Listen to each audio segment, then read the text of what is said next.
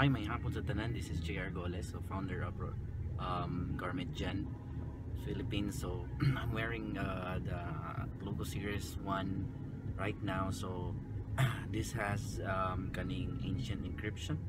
Uh, you can see here, this is uh, the encryption of uh, Elohim, which is God appeared first in Genesis one one and the family. So family encryption, and this uh, big logos here are Uh, ancient encryption of garment and gen. So ang gen, I took it to um, Genesis.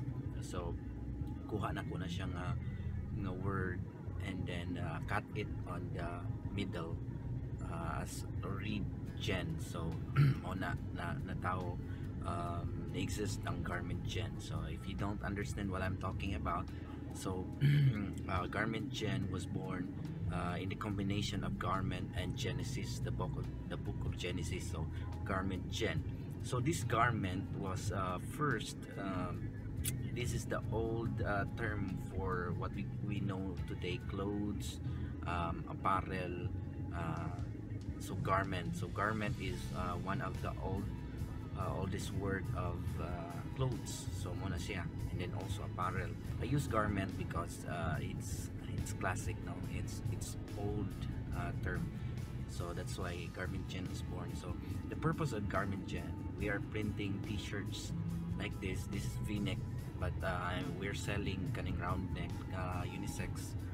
So kaning the purpose of Garment Gen, we are printing um, symbols, letters, and also uh, people uh, in the in the past, in the ancient. So since uh, we don't have clear picture of the past without the Bible, because we are using the Bible as the absolute standard for uh, knowing the past. If you don't believe that the Bible is really true uh, or God is true, then uh, study more about science, because science and God cannot contradict. Um, example, the laws that governs this this universe. We have the laws of cause and effect, right?